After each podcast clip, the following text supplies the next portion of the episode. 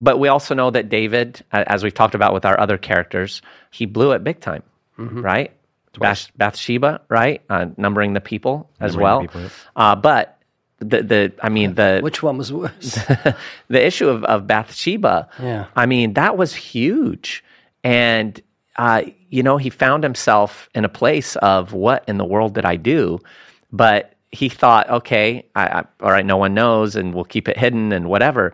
But then... Then Nathan comes. And Ray, I love when you talk about this, because you you kind of do a parallel between that and, or maybe a contrast between that and modern evangelism, where it's, let's get the music out. And, you know, yeah, David didn't say, you are the man. He didn't say, David, I've got, God has a wonderful plan for your life. I'd like to share it with you. You've got a God-shaped vacuum in your heart. It, what's that got to do with anything? David had violated the commandments. He coveted his neighbor's wife, lived a lie, stole his neighbor's wife, committed adultery, blasphemed the name of the Lord, mm. committed murder. He, vi- he, he skittled all the commandments. So what would Nathan talk about a wonderful plan? He had to uh, accuse him of his sin and bring it to the open. And you think, who is this? Is this the same guy that had hmm. faith in God, that feared God and killed Goliath? Hmm. Now committing adultery and committing murder and thinking that God isn't okay with it. Yeah. It says the thing that David did displeased the Lord. It's ten words. Mm. And the thing that we do displeases the Lord. And we have to confront sinners with the same boldness that Nathan had and start in the natural. Yep. He told a story of a lamb and he was very gentle. And then he said, you are the man. I want you guys to think of the most ginormous eyeballs possible sticking out of a twenty-four inch dark brown burlap sack. I'm thinking of you. That was me. That was pretty much me for the first year of my life. Did you guys know that? No. What my happened? Mom made a you vow. You were a potato?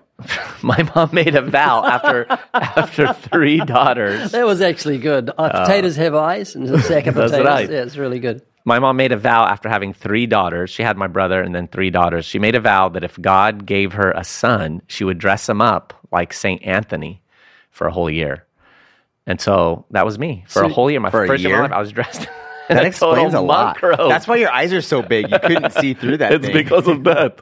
Yeah, I, I, was, I was told the story differently from your brother. What? Frank told me. Oh, no. To get you to dress up like Saint Anthony, he just had to bribe you with a little bit of chocolate. Well, I probably wasn't willing. I mean, imagine, right? Burlap sacks, like sackcloth it's and itchy. Ashes.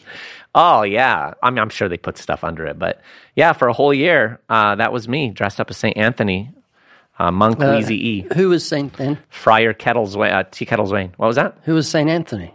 He's one of the saints. Anthony. I don't know if I remember to tell you guys or not, but our dog got into uh, the board games and ate an entire bag of uh, Scrabble, the little Scrabble chips. No, so no, no, no this him, is a joke. We had to take him to the vet.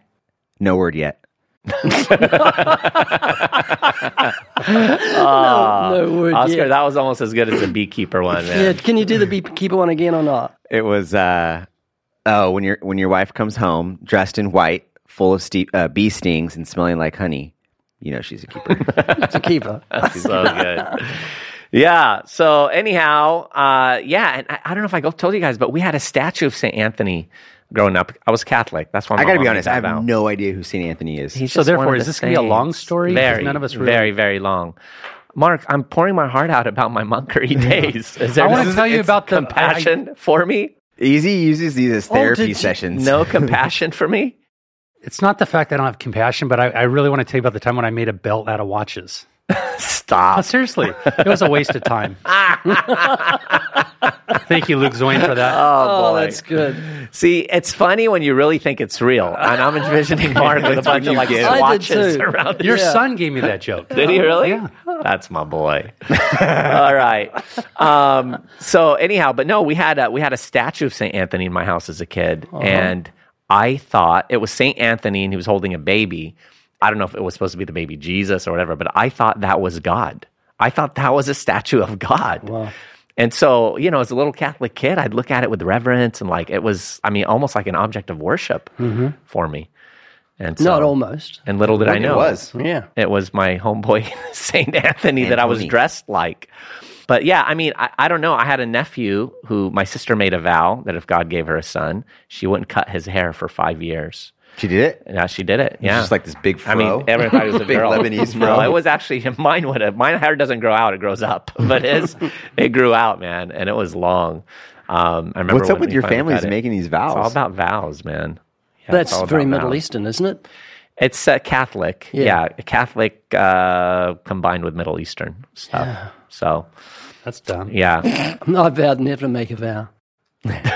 No vows? No vows. Yeah. So with my brother, my dad ate a toad. Excuse me? Because you said it again? He vowed to eat a toad. No. No. no. See? You I'm thought so it was real. Vulnerable. yeah. Yeah, well, French eat, they eat uh, frogs' legs. I can imagine your dad eating yeah. a toad. Swallow a toad. Oh. All right, friends, here's a comment. This is from Mick Glasgow. Wonder this is where a real he's name. From. It's a real name. Good. Very helpful talk for new and old Christians is a subject. I really have grown while laughing along with these friends. Such a vast reality is the Lord God. We need each other to magnify our understanding, and this podcast does it, topic by topic. And before you know it, you'll feel they are your true friends. Oh, that's so nice. Heartwarming. It really is. Thank you so much, uh, Mick awesome. Glasgow. We don't know if you live in Glasgow, but um, maybe you do. Thank you for writing in. And this podcast is brought to you by... Ray, this is probably one of the most ingenious inventions of your brilliant mind. The tract sample pack. Oh, yes. Yeah. Well, I don't mean yes, yes, genius. yes, I well, genius. Humbly, um, yes, of yeah, course. Yeah, yeah, it was a great thing to do. We've had it for many years. Just yeah. put all the tracts in one pack and say, this is what we got. Yeah. And so, friends, if you have been listening to the podcast and you think, I need to stop shirking my responsibility to be a witness for Christ, and you want to give out tracts, this will give you a sampling of what we That's have. That's right. Leave your tracts in the cold snow of this world. Yes. Leave your tracts oh, behind. I see what, she did see what he did there? See what he did there? Ah, wisdom, finally. Yeah. So make sure to check that out, friends, uh, along with the Evidence Study Bible at living waters dot com. How'd you know you were going to say that? How did you just, know? It just came to me. Yeah. yeah. You still do double-u double-u double-u dot You guys are... No, I do H T T P oh, forward slash. Oh, easy slash. almost manif- Wheezy oh. almost manifested right there. All right, friends, we're going to carry on with the, the character studies. How many more of these are we going to do? Uh, and easy quote the verse that you're not allowed to quote. I didn't uh, think it was allowed to quote it. I wanted to give context. Like I would, quote like I would listen to Oscar, Oscar anyway. I wanted him to give context yeah, to what Yeah, I, look, it. the whole the whole point in, I don't have it in front of me here, is that Scripture tells us that these things were written, happened to them for our instruction, um, and that we can have hope through the comfort of the Scriptures. Yeah, Ray. We should have, because of the Scriptures, the meekness of Moses, the faith of Abraham, perseverance of Job, courage of David, integrity of Joseph, and the wisdom of Solomon, and the boldness of Daniel. Baldness of Daniel? Yeah, he was very bald. He was very bald. he, wore, was a baby. No, he, wore a wig. he wore a wig. Yeah. um... That's good, Ray. Is that from you? Yeah, I hadn't really finished. Oh. Um, and because we have the indwelling of the Holy Spirit, these things can be a reality. Mm. We're told to pray for wisdom, and God will give liberally. We should have boldness, because that's an evidence of the Holy Spirit, book of, book of Acts. So Amen. All these things are virtues that can manifest within the Christian when we, we don't need to sell ourselves short of the gifts of God. Yeah. Amen. Did you say short, Ray? Short. Short. Yes, all of sin and mm. comes short. We know yes. that. Yes. Well, friends, today we're going to jump into the life of King David, Dawood. Can you guys say Dawood? Dawood. Dawood. Dawood. Dawood. He was from Israel. So we did uh, we did Musa, Moses in Arabic. And today we're doing uh, Malak Dawood, King David. You guys are all getting Arabic lessons, whether you want them or not. And David is... Uh, Man, David was... He was uh, a man. Amen. Yeah, he was. True. He was a man. He really was an enigma in terms of how he rose to prominence, how he reacted in different situations yes. when he could have gloried in himself, and how even in his sin, after his sin, God still called him a man after God's own heart. That's extraordinary to me. And and it gives me, it does give me hope, right? You know. So what do you think the virtue was that God was, if I can say, thinking of when he called David a man after God's own heart?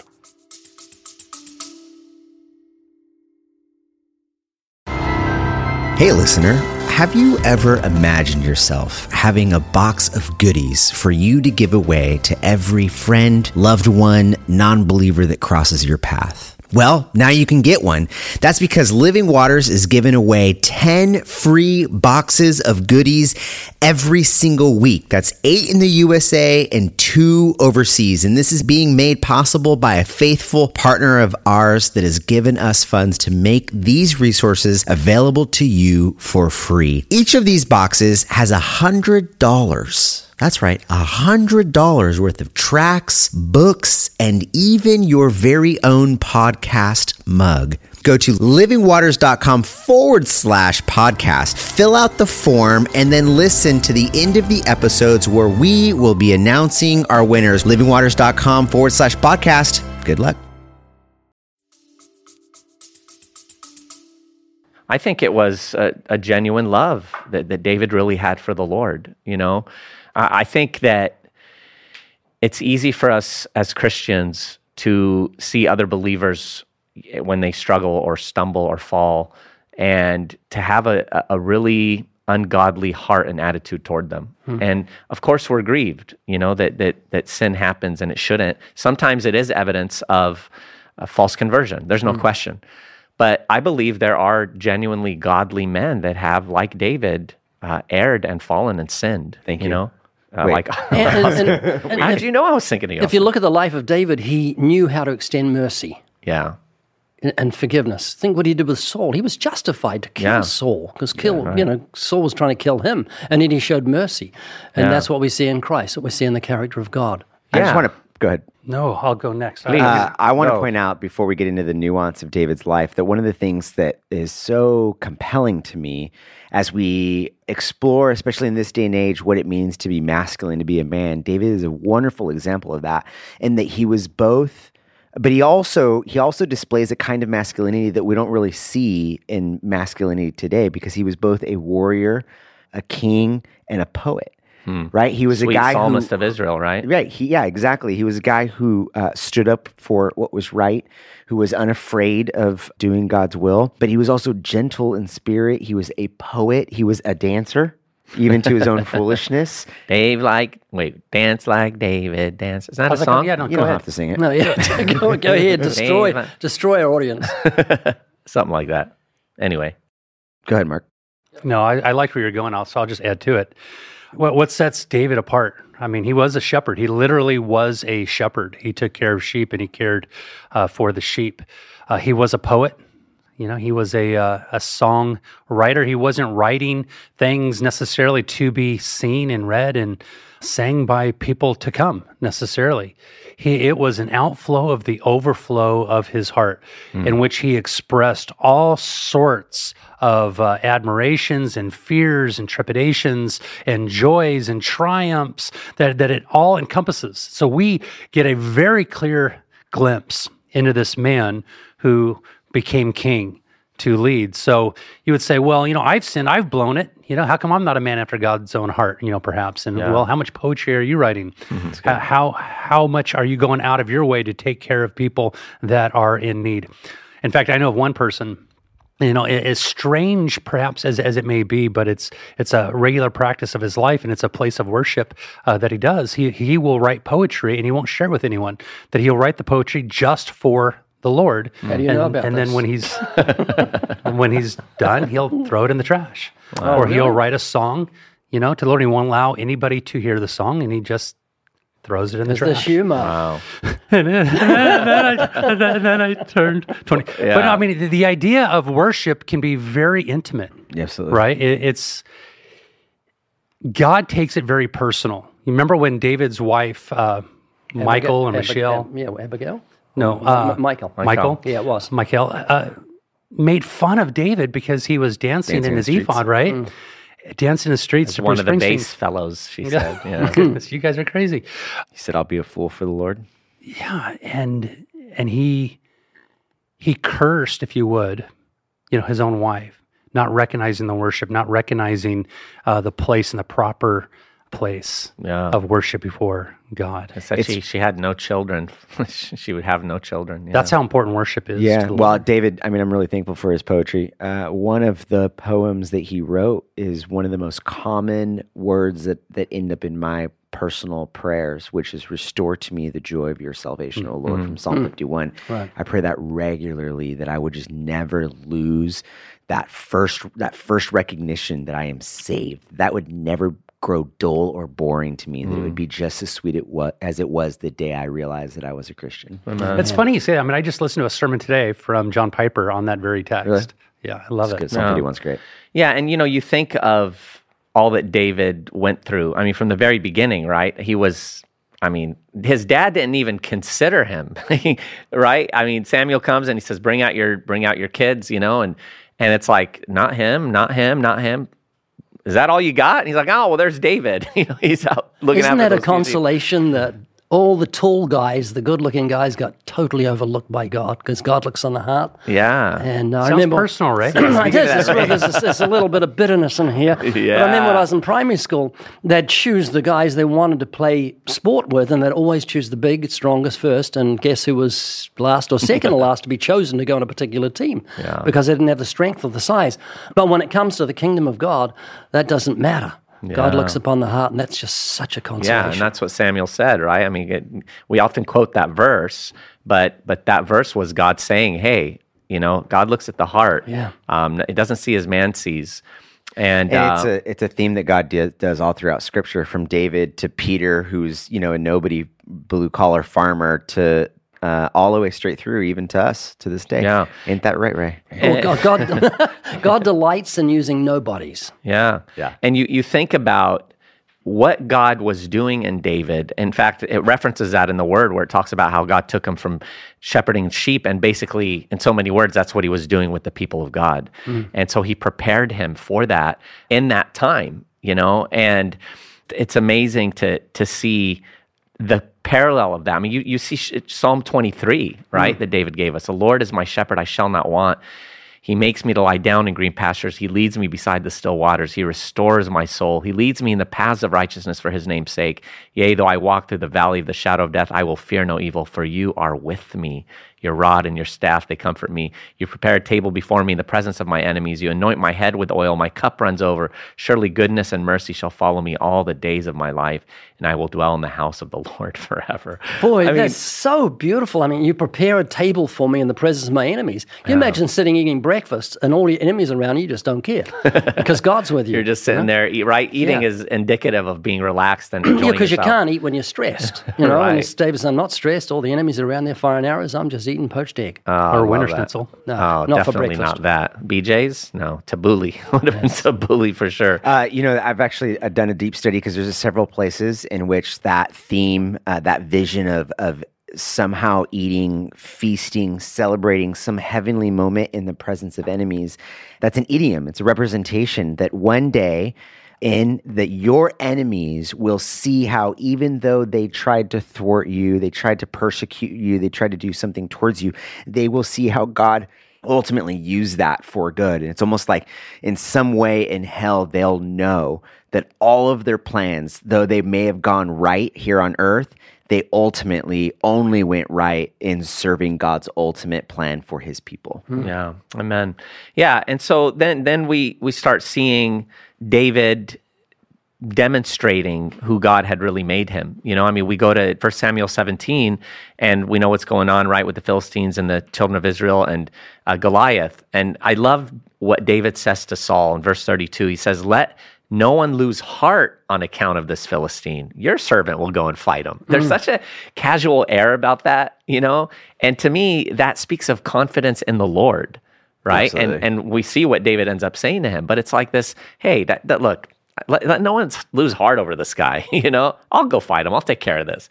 And he, like, the least likely one to do it. Now, you know, there's, I, later he was described to Saul as as a man of war, a warrior, and it's likely that maybe David would go fight, but intermittently, you know, not that he was, he, he you know, didn't have any experience or anything of that sort, but it was more intermittent rather than his brothers. That was their main thing, you know? But in any case, it's that confidence in the Lord. And uh, and then he talks about how he had kept his father's sheep, and there was the lion and the bear, and how he you know he had he had taken care of them, or the lion, uh, yeah, lion and the bear. And so then he goes, and you know you think about what he says to Goliath. You come against me with sword and spear and javelin, but I come against you in the name of the Lord Almighty, the God of the armies of Israel, whom you have defied. This day the Lord will deliver, deliver you into my hands, and I will strike you down and cut off your head. This very day I will give the carcasses of the the Philistine army to the birds and the wild animals, and the whole world will know that there is a God in Israel. Mm-hmm. And I mean, wow, talk about like boldness and courage in the yes. Lord. Let, let me let me talk about that for just yeah, a second. I, I love the fact that you use the word confidence. And we, we've mentioned it time and time again, one with God will always be in the majority.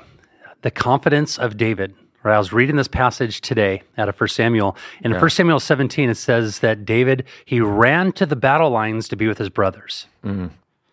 And then David ran towards Goliath in First Samuel seventeen forty-eight. And when Goliath was hit, he ran towards Goliath, and he took Goliath's sword and he knocks off his head. And when all of this running, all of this confidence takes place, when it's all through, what hap- what ends up happening is the Philistines saw that their hero was dead. They turned and then they ran away. Wow. They were uh, supposed to surrender, weren't they? Wasn't that the original agreement? they Whoever would be their wins. servants, but yeah, yeah right. yeah. yeah. No, it's it's so good. And and really the, the real clincher is what David said in, in the final verse of his dialogue with Goliath. He says, all those gathered here will know that it is not by sword or spear that the Lord saves, for the battle is the Lord's, and he will give all of you into our hands. Boy, I wonder, I wonder if he doubted, like in his mind, does he say, okay, here's the sling, I never miss. Oops. You know, what's going to happen now? I'm going to be fed to the birds. Yeah. I think it's so so wonderful that David picked up five smooth stones, and he chose one. Why did he pick up five? Well, look at the uh, Ephesians four eleven. The gifts given to the church, first apostles, prophets, evangelists, te- pastors, and teachers, the five gifts. Mm. There's only one among them that is takes down the enemy, and that's yeah. the evangelist. Right. And the rest are for the church. The evangelist or evangelism is the key to winning this nation to Christ. And it's often forgotten within the local church that there's a smooth stone within the local church. And a, it's grievous, and you guys know how common this is. You go to a big church of a couple of thousand people and say, where's your evangelism team? There's five people that go out on a Friday night. And they're not exalted as they should be. They're not seen as being smooth stones that can uh, overcome the enemy. Yeah. Yeah, I mean, like you often say, Ray, go to a Christian bookstore, ask for the evangelism section, pull out your magnifying glass. You know? That's why I forgot that I said that. Yeah, that's funny. Uh, it is funny, and it's sad at the same time because it's indicative of where the church is at. You well, know? remember, we, we've learned when we have a conference not to put the word evangelism in the conference yeah. because no one will show any interest. Yeah, we used to call our conferences Transformed, How to Get on Fire for God. Yes. Seriously, I mean, you say evangelism, whoop, like, nope. yeah, no one will show up.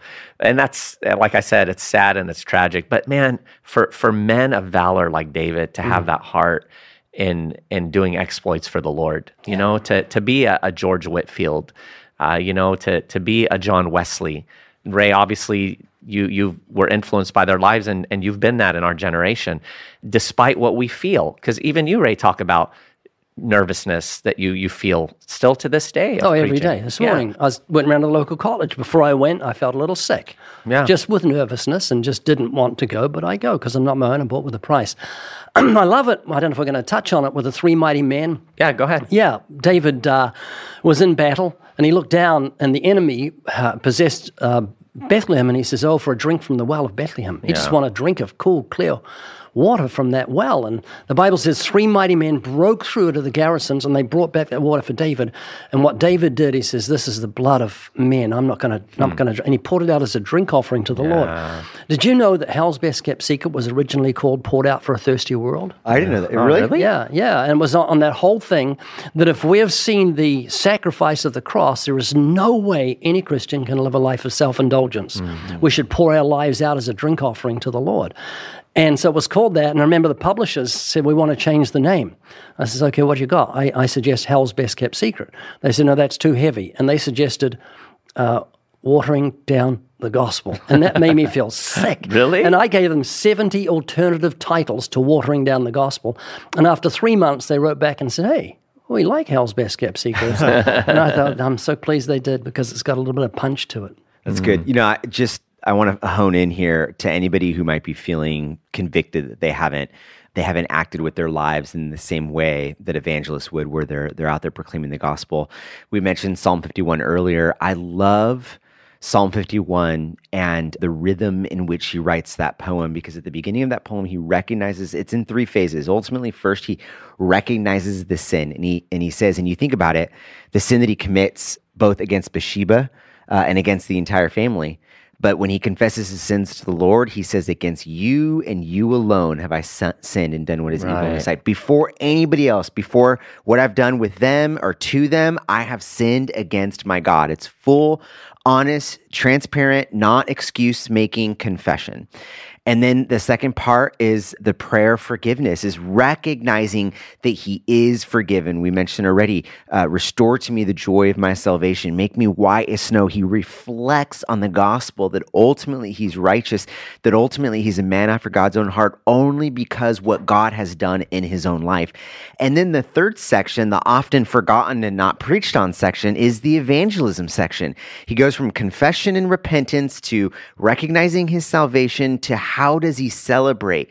He says, restore to me the beauty that you've given me on my lips. Let me go and tell Zion about your goodness. So in other words, the last third of that poem of, of repentance is a, is a, a poem of of evangelism, of going out and telling the world of the restored salvation that he has in God. And I tell people all the time, the thing that has to motivate us towards evangelism, certainly we should do it simply because God tells us to do it and for no other reason. If if if everything else falls short, it's still a command. And I think that's what you're say, saying. Even when you don't feel it, it's still a command. At the same time, when we see when David goes and has this new vigor for evangelism, it's like he's so filled with joy that he can't help but allow it to overflow in his life. And I think I've said it here on this podcast before. That's the way we've been built. That's the way we're created. When we get so filled with joy over something, when you go to a great new restaurant, the first thing you want to do is tell somebody, man, you got to try these tacos. When you watch a, you know, a fun new movie, you're like, oh man, you guys got to go see this movie. When you read a great book, you're like, you guys, you need to check out this book. An album recently came out that I love, and I texted like three or four friends, you guys have to be listening to this record. You see, when you are so filled with excitement and joy over something, when something brings you that much joy, it's in your nature to allow that joy to overflow into other people's lives. When we focus in on the joy of our salvation like David did, our lives should naturally progress to the next step of proclaiming that joy, of sharing that joy with other people. Psalm twenty-three, my cup runneth over. Mm, amen. Yeah, and you know, you think of what it says in Ephesians three, that you may know what is a width and length and depth and height, to know the love of Christ which passes knowledge, that you may be filled with all the fullness of God. And that's where meditation comes into play. You know, we know a lot of truths that initially impacted our lives, but just like the disciples knew that Jesus was able to feed multitudes, which he did before them on two occasions, thousands of people fed, baskets of leftovers picked up, and then they get into the boat to cross the Sea of Galilee and they only brought one loaf of bread. Jesus starts to talk about the leaven of Herod and the Pharisees, and they're like, oh no, we don't have bread, you know? So you could see it, you could know it at one point, you could be in awe of it, impacted by it, and then being right? At our very best, like scripture says, men at their very best are but vapor. Yep. Being made of dust in our frame, we forget. That's why meditation is important. We have to remember what is a width, length, depth, and height, the love of Christ which passes knowledge. We will be filled with all the fullness of God, remembering the goodness of the Lord, meditating on the gospel. That just, I mean, the way that David responded to Goliath, and remember, he didn't have time to prepare. This is oftentimes when you see who someone really is. No prep, no polish, no... Like Mark with the podcast? Exactly. No time to figure out what you're going to say. And then on the spot, it flowed out of him. You know, you come to me with your spear and javelin. I'm, I'm coming to you in the name of the, the, the God of Israel. And, and you know, just that courage. God, God will deliver us. It's not about, you know, what people put their trust in. We put our trust in him. It was flowing out of a a man who was obviously meditating as he was out there in the pastures with those mm, sheep. Wow. You know? That's good. Yeah, and that's often the, the picture that we see in Mark chapter nine. We have uh, the story of the Mount of Transfiguration when Jesus comes down and he comes across the demon-possessed person, and the disciples say, hey, we couldn't cast out the demons. What's up?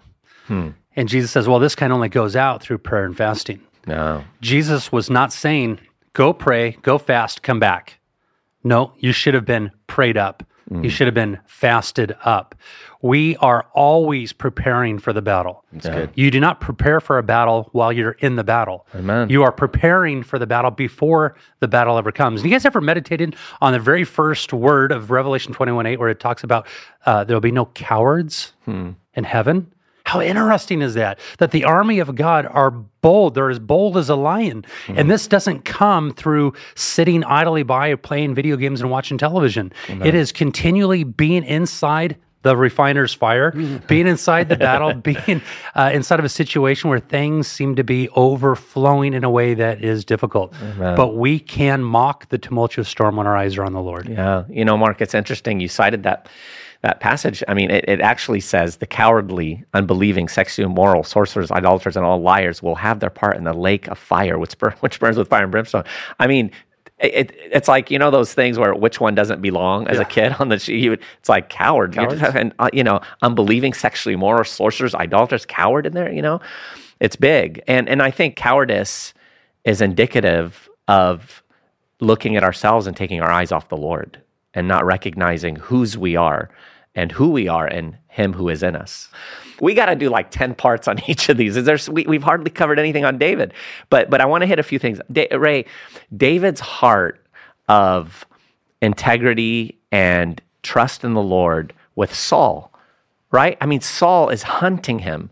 He, he's, he's trying to kill him at every turn, and he had those two opportunities. Remember when he was in the cave, and, and he said he cut the edge of his robe? Yes. His heart later condemned him that he even did that. Yeah. And then, and then you know, the other time when they were in the camp, and you know, they went in, they took, they took the spear and the, the jug of water, whatever. He says to him, "Are, are you hunting me like a, well, what am I, a flea, a dead dog?" You know, like, mm. but but his heart that he could have killed Saul, but he didn't want to touch the Lord's anointed. And after Saul was, you know, was killed along with Jonathan, of course, he mourned. Yeah. And and he and he he called for national mourning with God's people. I mean, what is that? Yeah, it really shows the heart of David and how much I fall short of what I should be in Christ, because when he started mourning for Absalom, hmm. when I read that, I'm, what's oh, wrong yeah. with you, yeah. David? Get it together. You know, this this this was an evil guy, but it was his son. Yeah. And so it shows the heart of David, and, and it shows a forefigure of the, of what Jesus was like. You know, look at the contrast, right?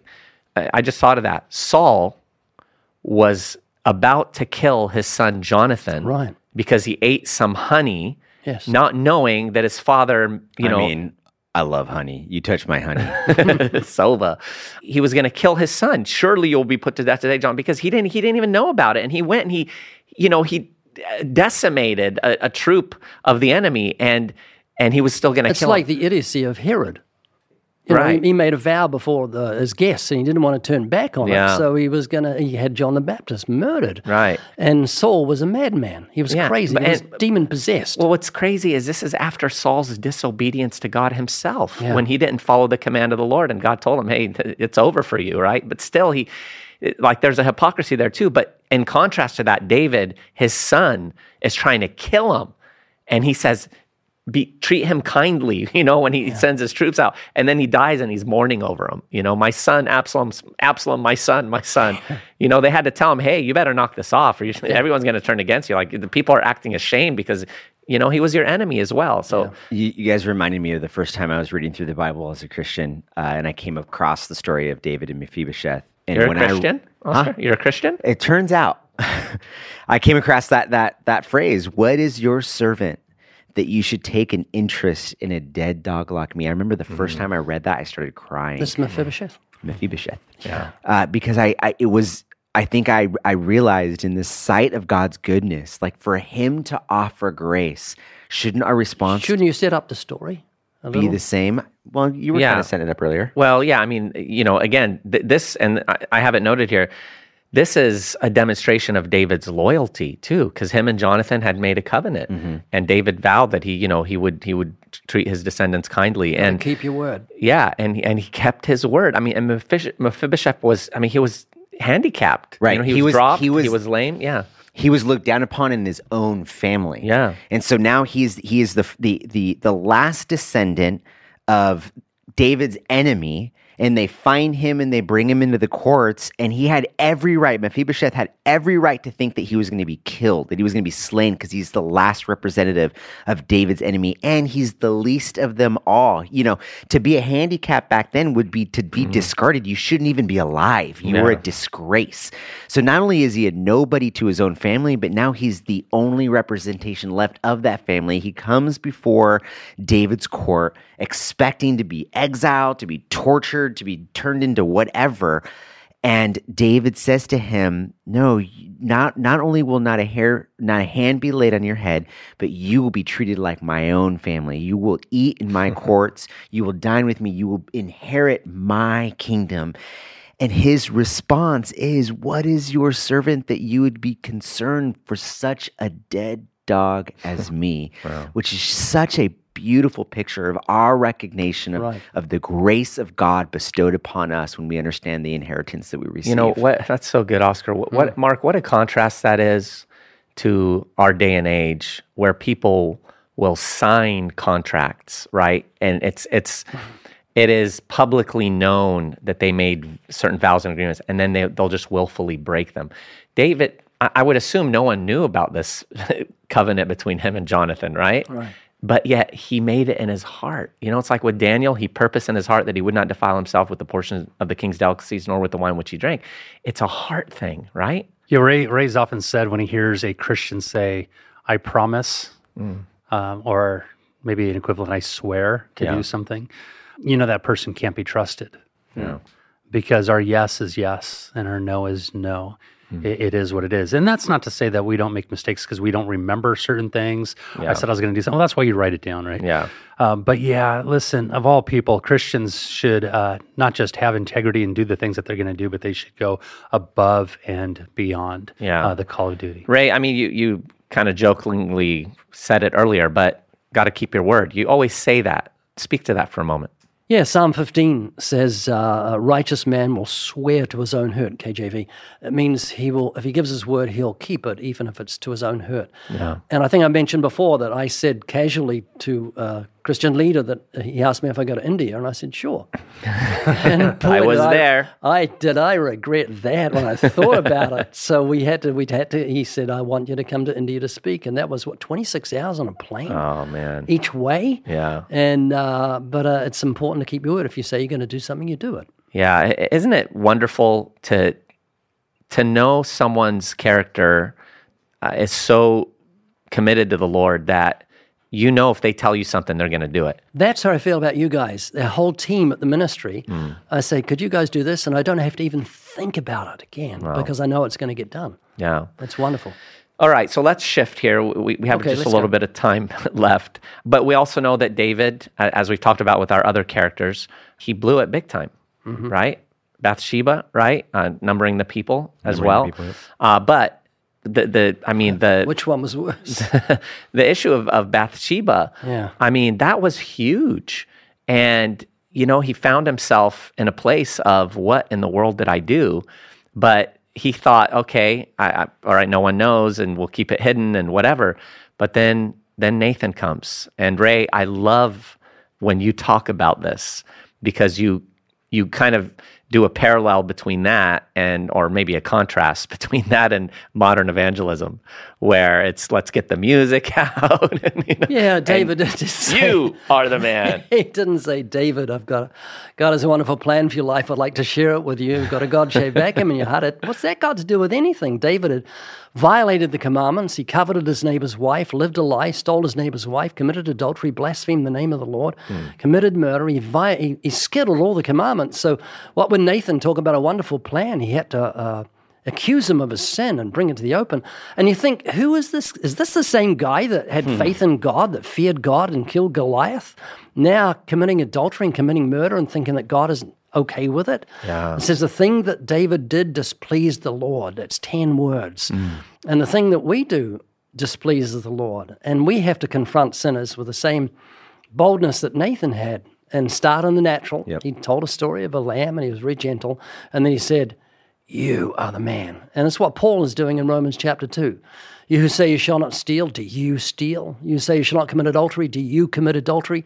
He was personalizing sin and making them own it. And that's what we've got to do when we share the gospel. Yeah. Make people own their sin, because whoever covers his sins shall not prosper. Whoever confesses and forsakes them shall have mercy. So yeah. I am amazed at how sinners so often trivialize sin.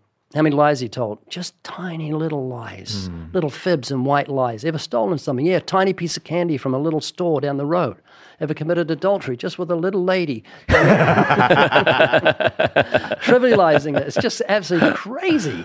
Yeah. And uh, and so we've got to bring it out now, and we've got to hit the bush. So you can't hide behind that, because it's not going to work on Judgment Day. Yeah, you know, we do trivialize, and it, it's seen in the way we change terminology and labels for sin. Yeah.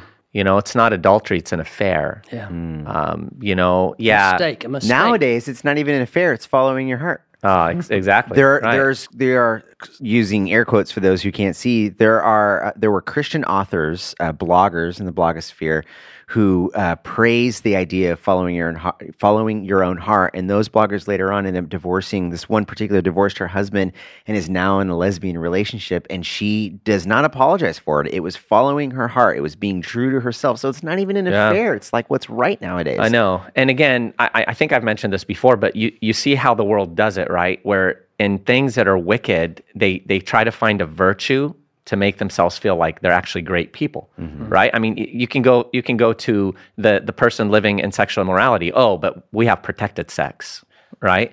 You can go to the person who's homosexual. Oh, but we're monogamous, right? You can go to the heroin addict. Oh, but I, I never share needles, you know? Finding virtue in vice. Uh, and and that, that's kind of where we're at. What does the baklava addict say? Oh, baklava addict, he gets no more because I cut you off. But, um, guys, I, I want to touch on this w- with the remaining time we have. I believe that it's possible for someone who sins big time to still be a person of integrity. And here's here's why I say that, right? Obviously, the day that we got saved, God could have instantly sanctified us completely, right? Fully made us perfect. But Scripture says, by one offering, he's perfected forever those who are being sanctified. Positionally, we're perfect in Christ. We have his perfect righteousness. But God chooses through a process of sanctification to change us from glory to glory, to conform us into the image of Christ. Well, part of that is our, our failure, our weakness, our sin, right? We, we, we sin. But I think that God has given us a, a principle of integrity by which to deal with failure, mm-hmm. and it's called genuine repentance. Mm-hmm. And that's what we see with David in Psalm fifty-one. I mean, he, he's he's not messing around. I mean, you talked about it earlier, Oscar. Against you and you only have I sinned and done this evil in your sight. He called it what it was. Mm-hmm. And so a person who has integrity, when they violate integrity, they can maintain integrity by using God's method of integrity for failure. And that's genuine repentance. Right. Yeah. I love the... Beautiful. Oh, go ahead, Mark. No, go ahead, Mark. No, no. Oh, go on. Mark was I, I was going to say, uh, Scott Adams, he's the creator of Dilbert. Uh, the cartoon. Dilbert? Dilbert. Dilbert, no, never the heard cartoon. Of yeah. He's a he funny-looking fellow. Very famous, yeah. You've heard he of said, Dilbert, uh, Ray? Of course. What? Yes. All right. Yeah. Ray's hip new. And wicked. Anybody, that's yeah. anybody. Dilbert's my homie. I've heard of him. That'd be a Dilbert. He said, I invite failure in, and then I embrace it, and then I pick its pocket. Mm. And what he meant by that that's is good. Failure is only failure when we stay down. But if we learn our lesson from it, we can get up and move on, yeah. right? And so allow that failure, whatever that is, the thing that held you back, the thing that pushed you down, the thing that lost, made you lose your job or uh, made you um, lose integrity in the in the eyes of your family, whatever it is, to to get back up, right? I mean, by virtue of the fact that you're still alive, you, God's not done with you. So there's no reason to give up or let up or shut up until you've prayed up and preached up for the cause of Christ. Mm. That, listen, I will now be more humble because I've unfortunately done those things that brought shame and blasphemy towards uh, God. Unfortunately, yeah. Now more pliable and, and more usable. Wow. And I, I may not be liked by the people, but I'll tell you, I'm now a a tool in the master carpenter's hand yeah. that, that's ready to be used. I like you, Mark. Yeah. Thank you. you I know, can't say about these guys, but let me just say, because uh, you use the word integrity, and, yeah. and I love that you use that word, because I think we've maybe personally talked about it before, or maybe on this podcast, but integrity is not, I, I don't sin. Mm-hmm. Integrity is when my sin is shown to me by the Holy Spirit, I want to bring that to light. I want God to put that thing to death, which is exactly what you're talking about, Mark. In and and the temptation, to be honest, the temptation, at least for me, I think most people, is sometimes we see something real small in our lives that the Lord reveals to us, and we think, "Oh man, I'm at, I that's sin. I'm going to repent from the Lord from that, and maybe I don't need to bring it up and apologize to other people because they probably didn't even realize that I was sinning in that moment." Hmm. And when we do that, we tend to keep that sin in the darkness. But a part of confession, a part of repentance is bringing it to light, is going to other people and say, "Hey, you know what? I think I think I was a, a little short in this area. I think I was a little rude to you here. I think mm. I think I messed up, and I'm yeah. sorry. Can I ask? Can I have your forgiveness?" To bring it to light, it's like your kidney stones. They gotta they gotta blast those things away before something terrible happens. Ray just got extraordinarily depressed when you reminded they, him of that. They couldn't blast mine. Oh, well, the Lord could blast your sin. Yeah, away, I wish though, you Ray. Had. They had to go in and get it. You know, guys, I, I want to say something that may be a bit unorthodox and unexpected, but I really have to say that we're used to it. No, the people that I oftentimes have massive respect for are those that have that, that have fallen into serious sin. And I'm talking about genuine believers. Again, I, I said earlier, there are false converts, and it's evidenced, right, by their sin. But but these almost demonstrate the genuineness of their conversion, because to me, I so respect the person, let's say the pastor who who fell into adultery, that when I see them pressing on in the Lord, when I see them continuing to to humbly lead their family, and to to to lead them in God's word, and to continue to to remain with their family, to continue to try to serve in the church, not in a pastoral role, but however they can to serve people after genuine repentance, right? They, they haven't made excuses. They they that I mean that takes so much determination to keep pressing forward, because mm. it shows they weren't in it for, you know, the glory and all that. They still love God. They blew it. They messed up. And and again, I think like it's easy for us to say, well, you know, yeah, David different. No, what do you mean David different? It, if anything, he he's the last person that should have done something like this, mm-hmm. you know, but he did, he sinned. And I think of in Corinthians, where in First Corinthians, Paul highlights the man that had, you know, done that heinous sin with his, his stepmom, right? He, he he was immoral with his stepmom, his father's wife, and he talks to them about removing such a person. But then in Second Corinthians, it, it appears after the man had repented, he talked about restoring such one, reaffirming their love, lest be, he be swallowed up by too much sorrow. And I just love that. And, and I just want to speak to anyone listening right now who has committed radical sin. You're not an outcast to the Lord. There, there is no condition on the redemption that has come through Christ for you. Mm. And um, and the Lord wants you to come back into his arms. He wants you to come like the prodigal son and to let him restore you and to rejoice over your repentance. Mm. And so I, I just want to encourage you in that. And those that have strayed, to turn to the Lord. And those that, that have had that attitude of self-righteousness. I love the word supercilious. You know, it's this, this self-righteous kind of uh, perspective. Man, that, that's a scary place to be. And you think of, as I mentioned earlier in another podcast, Galatians six one, brethren, if any, if any man is overtaken in any trespass, you who are spiritual, restore such a one in a spirit of gentleness, considering yourself, lest you also be tempted. Mm. And I think this is lacking in the body. You know, we talk about people that have fallen, and we need to repent. We have this self-righteous attitude. Man, God have mercy on us mm. for that. We need to love those people. We need to embrace them, bring them back, and not treat them like second-class citizens. Sure, there are ramifications, right? A pastor who commits adultery, I don't think he should serve as a pastor anymore. Obviously, someone that stole, they shouldn't be the treasurer of the church ever again, right? I mean, I'm just saying, there are consequences. But in terms of our love for them and yeah. their their... validity in the body of Christ, that that needs to be real and genuine. And if and if the Lord has pricked your heart, maybe there's not big sins in your life, it that that's equally as applicable to all those little quote unquote small sins. Yeah. Maybe it's not adultery, but maybe it's looking or pornography. Maybe it's not stealing, but it's envy and boasting mm. and things of that nature. Yeah. Continual, I love one of the early mocking things that Christians were called were repenters. People would laugh yeah. like, look, those guys, they're repenters. They're always repenting. And I think it was Luther that like Luther that wore that with a badge of honor. Like, mm. yeah, I am a repenter. Anytime mm. the Lord reveals the smallest of sins, I want to bring that to light and repent. Yeah. And so we can do that with those with those secret sins before they give birth to something truly detrimental. Amen. That's good. All right, friends. I don't feel like saying all this stuff I usually say. Thanks yeah. for joining us. We'll see you here next time on the Living Waters. Hey, hey, get this podcast. Oh, where we still have no idea what we're you doing. Help yourself.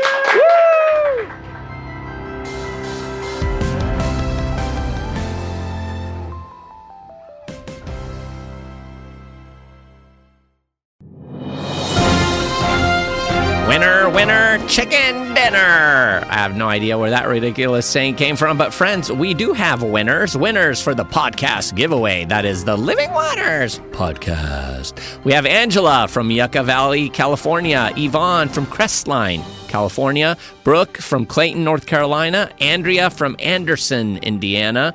Elias from Pittsburgh, Pennsylvania. Becca from Lincoln University, Pennsylvania. Lowell from Yakima, Washington. Don from Charleston, Illinois. John from Ford, Australia. Good on you, mate. And Dave from Willen Lane, United Kingdom. Congrats.